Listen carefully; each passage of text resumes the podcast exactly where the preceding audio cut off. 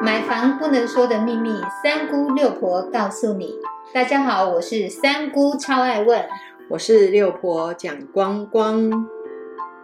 买房一百问第五十二问：想买地自己盖，该怎么开始？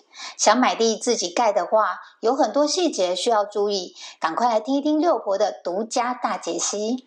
我们先要来了解哦，你有这个念头是怎么开始的？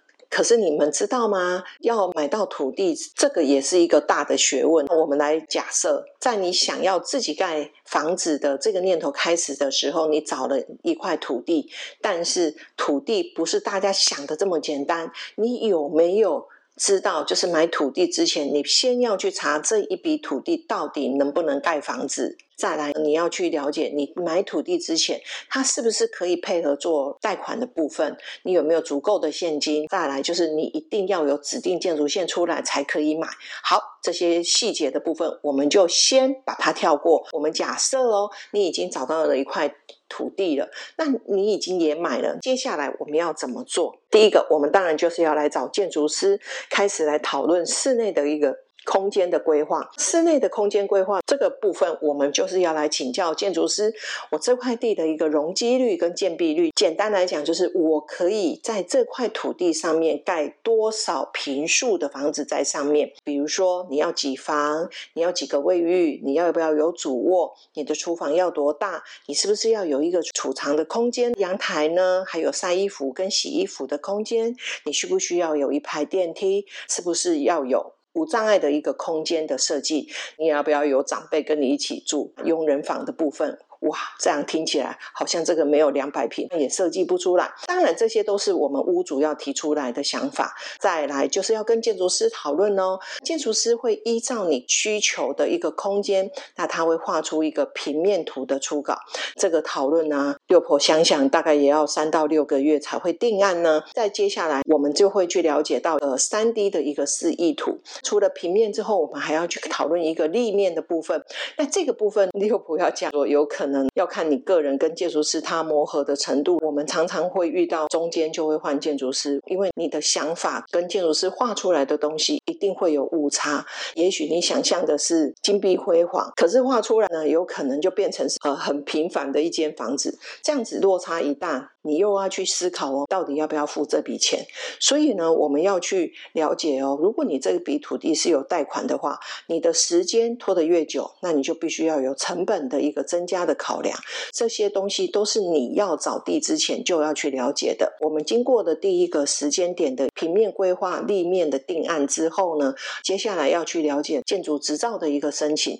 申请的部分，建筑师是没有办法帮你申请的哦，所以你又要去找一间营造厂哦。营造厂你又要找谁？所以是不是？我们要先去了解，除了建筑师的同步进行之外，我们也必须要去找一间可以信任的营造厂商。营造厂商的部分，我们要去了解土地要经过土地的鉴界，然后还要经过我们的测量公司画出来的测量图，交给建筑师下去做套图的动作，才可以去做建筑执照的申请。刚刚六婆讲需要注意的部分，我们必须还要有所谓的地质钻探报告哦，然后还要有结构技师的。参与哦，那再加上水电技师，所以要去把整个建造申请的完成，事实上真的还是需要一段时间。通常从平立面定案到建筑执照的申请，图画出来。至少要两个月，两个月之后呢，我们再 请建筑师呢，再下去送照。这之间你又要去了解你所有的水电啊、配置啊、电信啊、消防啊、门窗啊，还有我们的剖面、立面结构，还有我们的材料要定定的部分，都必须要在这个时间把它完成。一般上手的建设公司，也许速度在两三个月就可以完成。可是当你自己是一个完全是门外汉的时候，这个阶段从我们的土地取得到建筑执照的申请定案的话，抓个一年吧，也许会更久。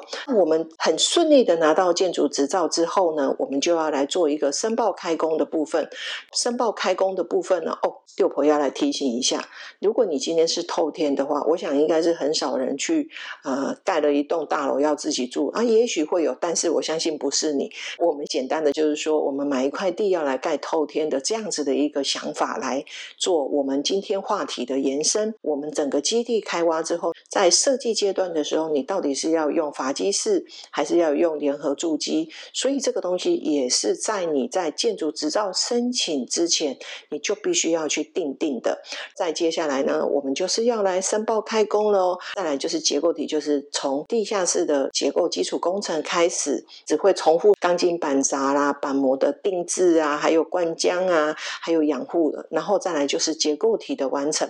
其实，在整个开工之后到施工结构体完成之前，其实最重要的是防水的部分。我们都很顺利的把整个所有的工程都完成了之后，当然偷偷的跟大家说，六婆跳过非常多的细节没有讲，真的要讲。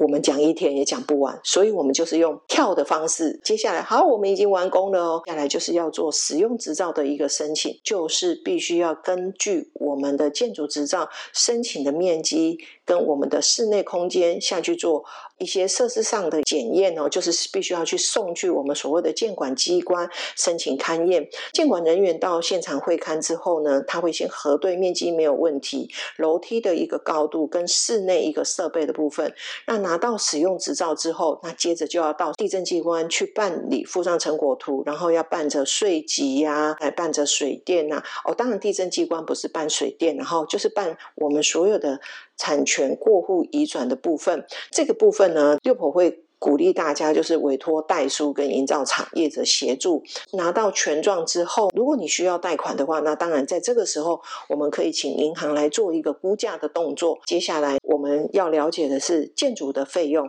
预算要如何规划这个部分。以目前南部来说的话，建筑成本现在在一百一十一年，在今年的部分，你大概要抓十八到二十万。也许大家会说六婆。为什么要那么多？这个东西真的是因为现在的营造成本真的太高了，所以你必须要抓出一个预备空间。这个十八到二十万就是基本建材哦，那不包括电梯哦，也不包括建筑师的费用，也不包括营造厂跑造的费用，那也。包括，万一你的房子呢是跟隔壁紧邻的话，那会有需要是铁膜。这个东西一动下来，如果你的房子大概要一百平的话，你的铁膜是两两三百万跑不掉。除了建筑本体费用之外，当然还有一些材料的费用。所以十八到二十，这个是洗金呢，诶，估价哦，不要怀疑哦。在接下来还有要提醒你，买了土地之后。你一定要去申请指定建筑线，再来资金的取得。